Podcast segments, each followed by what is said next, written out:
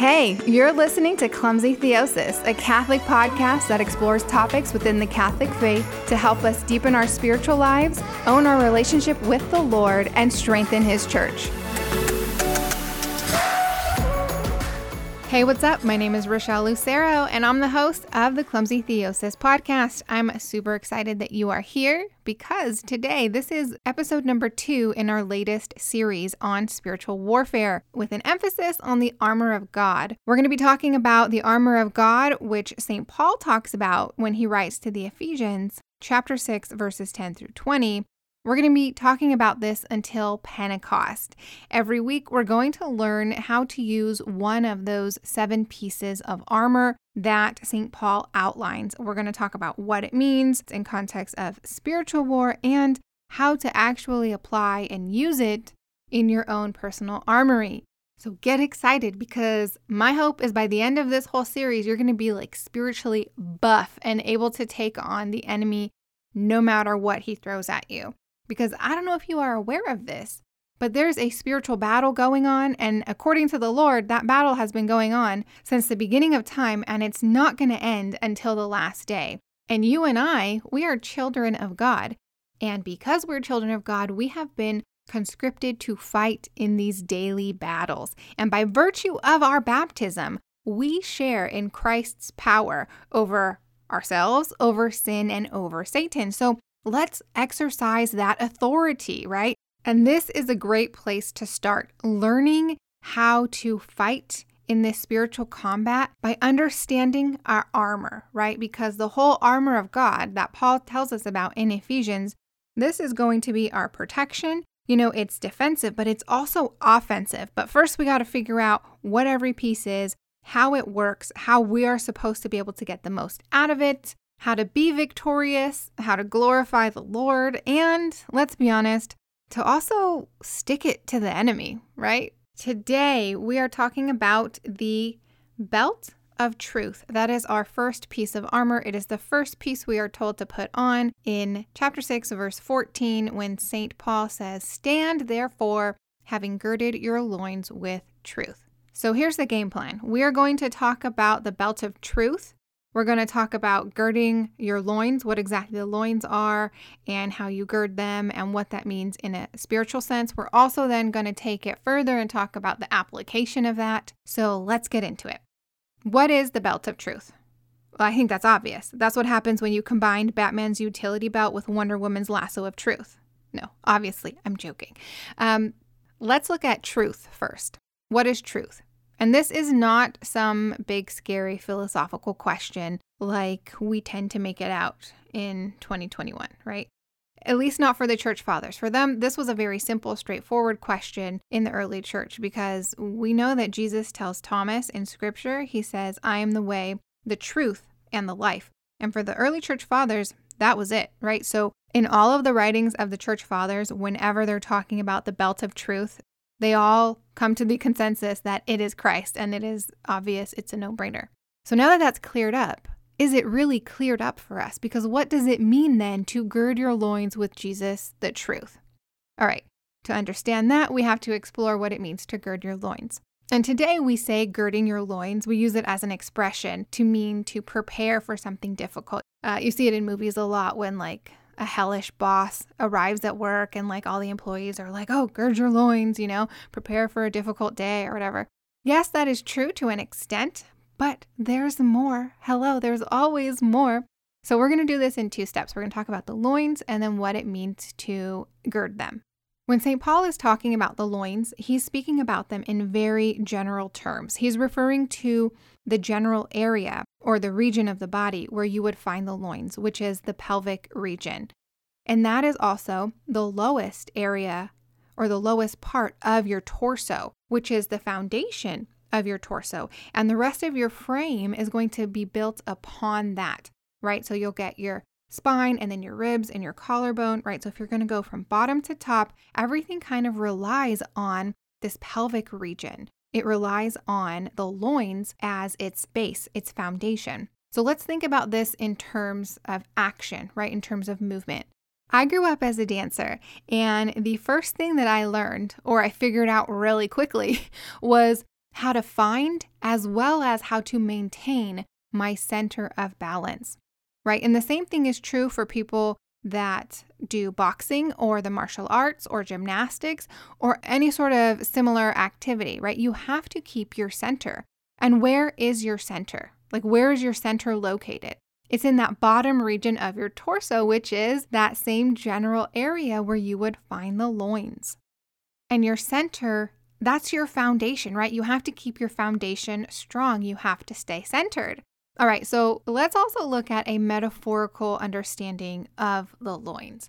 I'm sure most people have heard this saying, below the belt. And what does it mean below the belt?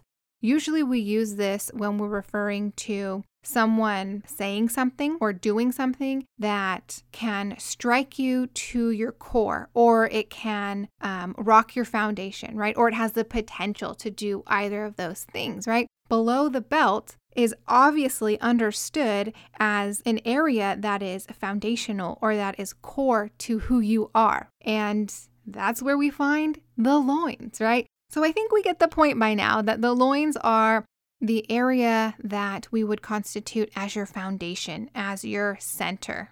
All right, so let's move on to girding of those loins. So, to gird something means to encircle it or to bind something around your abdomen. And keeping in the theme of armor, soldiers used to do this, right? They would bind their abdomen in order to support and to strengthen themselves underneath their external armor. And today, you might see people who are doing manual labor. You might see them wearing some sort of a support belt, or also mothers who are super pregnant. You know, they might get to the end of their pregnancy and need a little extra support. And so they might wear like a belt or some sort of like tape around their abdomen to help strengthen them. Because once all of these people have girded themselves with whatever device they're going to be using, they're ready to face the challenge that is in front of them, right? And um, when I was reading about all of this and doing my research, it reminded me of the very first Passover. Because the Hebrews were told how they should eat their Passover. They were told that they should eat it with their loins girded, with their sandals on their feet, with their staffs in their hands, right? And they shall eat in haste because they were supposed to be ready, ready to listen to the Lord, to follow the Lord, to do what He tells them, right? So they were ready for what came next, the same way that soldiers and people who are doing labor and pregnant mothers are ready to face the challenge that is ahead of them because they have girded themselves. So, to gird our loins, when we put all this together, is to say that we are reinforcing our foundation. We're protecting and strengthening our center so that we can be prepared and ready. And what are we ready for? We're ready for the spiritual battle that we face every single day, right? That's the point of girding our loins. But let's put this in, in a spiritual perspective now. Um, let's look at our center and our foundation. And from a spiritual stance, this is going to be our soul and to protect, to strengthen, to reinforce our soul. In order to do that, we would encircle it with the belt of truth, which is Christ. Now, that can sound a little bit abstract at first thought, but Christ is not abstract. He is so tangible and accessible to us, right? We can find him in the scriptures. We can definitely find him in the Eucharist, right? That's his body, blood, soul, and divinity. And we can also meet with him in prayer. You've probably heard this phrase before to make Christ the center of your life, right? This is the goal. This is the ideal, right? This is something that we always want to do. But think about it now in terms of arming yourself for the spiritual battle. Think about wrapping your center, your foundation, you know, your soul, wrapping it with the scriptures, with the Eucharist, with a relationship with Christ in order to strengthen it, in order to reinforce it, right? That's what it means to gird your loins with the belt of truth. That gives this phrase to make Christ the center of your life. I think it gives it a lot more urgency, right? Or am I am I alone in that? For me, I'm just like, oh yeah, for sure. It's no longer just the ideal to make Christ the center of my life. No, this is a necessity to make Christ the center of my life because this is the foundation point of all of the armor that I have to wear in order to be victorious in my daily spiritual battles. Oh, wow, we're making really good time. I just looked up at the clock and this is going a lot faster than I thought it would. This is awesome. Okay, So we now know what it means to gird our loins with the belt of truth, and we have a practical understanding of exactly what we need to do in order to do that. And we could end there, but we're not going to because I think it's going to be a, very beneficial for us to understand where this will be helpful in our spiritual battle, right? It's we have to look at our battlefield and we have to see what tactical advantage the belt of truth is going to give us. Okay. But really quick, I almost forgot. We have a new patron. So happy, so excited. Thank you so much, Michelle. I'm really excited that you are on board. High five, girl. Um, yeah. Clumsy Theosis is 100% listener supported, which means I rely on the donations from all of my listeners in order to keep the show going because there's costs involved, a lot more than you would think, a lot more than I ever thought. So, thank you for everyone who has ever donated. Special thank you to Michelle today. And if you would like to become a donor, please pray about it and then head over to clumsytheosis.net. Click the word donate in the menu, and it's going to show you the options that you have. If you want to donate monthly and become a patron, if you want to do a one time donation, there's options for that also. So, clumsytheosis.net, click the word donate in the menu. But we're on to our practical application with regard to the belt of truth. And for that, we need to return to the letter to the Ephesians and look at the placement of this section on the armor of God. Where is this in the letter? What is our lay of the land here in the scriptures? Well, it comes at the end of the letter after, this is kind of funny, after Paul is talking about the Christian household and after he's talking about children and parents and then slaves and masters and how everyone is supposed to behave. And after he talks about all of them, then he talks about arming them. It's not for them to fight against each other. That is what I was saying is funny because in my mind, that was like the first thing I thought of, even though I knew it wasn't true. It was just comical.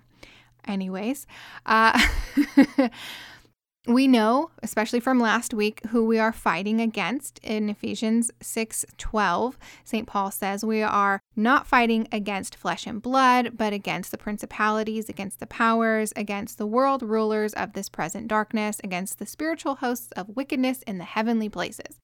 However, I was reading something by St. John Cassian, who was a monk in the fourth century, and he wrote um, a lot of his most famous writings are with regard to reforming the life of the Egyptian monasteries with regard to their rules and their prayer and their spiritual lives. With regard to the spiritual life, this is something that he said um, it ties into the enemy that we fight in our spiritual battle. He said, For it is not an external enemy whom we have to dread. Our foe is shut up within ourselves, and eternal warfare is daily waged by us. And if we are victorious in this, all external things will be made weak, and everything will be made peaceful and subdued for the soldier of Christ. Okay, now this is one of those paradoxes where it seems like St. Paul and St. John Cassian are at odds with each other, that they're contradicting each other, but no, this is just an obvious, you know, typical Catholic paradox because these two things actually work in tandem. And I think St. John Chrysostom, he has something to say on this, which will clarify it for us and show how what St. John Cassian and St. Paul have to say, how they work in tandem.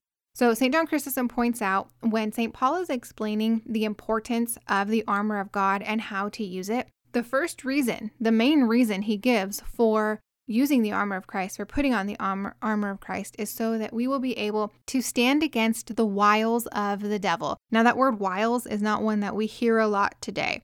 So, this is what St. John Chrysostom says with regard to the wiles of the devil. The devil never proposes to us sins in their proper colors.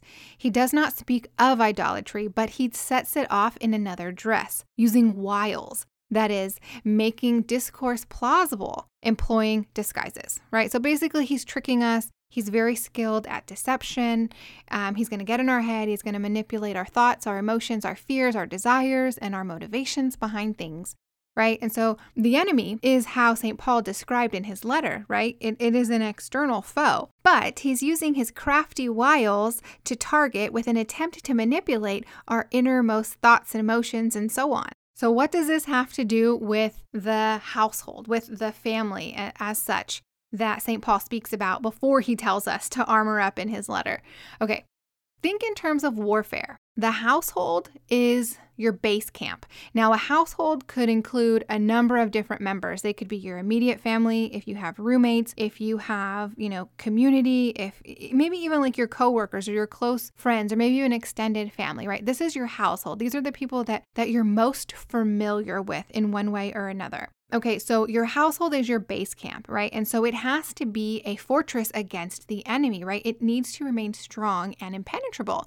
And what does the enemy want us to do all the time? He wants us to sin, right? He wants to separate us from the love of God. And your household, hate to break it to you, your household is easy pickings for the enemy.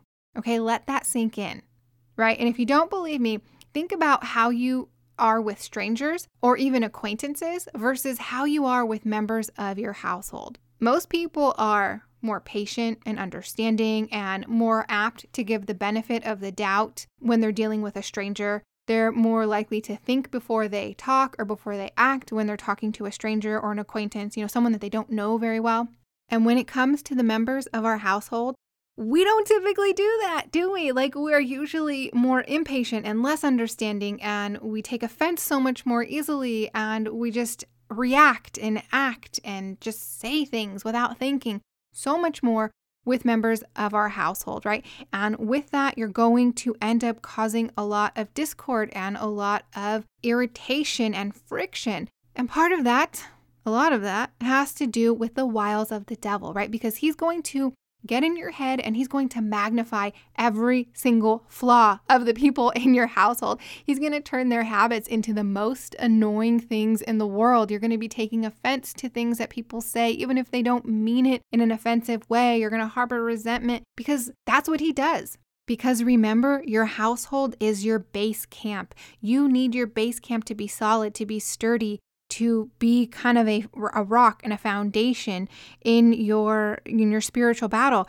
Uh, so of course he's going to go in there and make it as unsettled as possible to throw you off your game before you even, you know, get on the battlefield. St. Mother Teresa knew what she was talking about when she said, if you want to change the world, go home and love your family. All right, I know that that might seem maybe trite or overused or whatever, but remember the family, the home, the household, that is base camp, right? That is priority number one.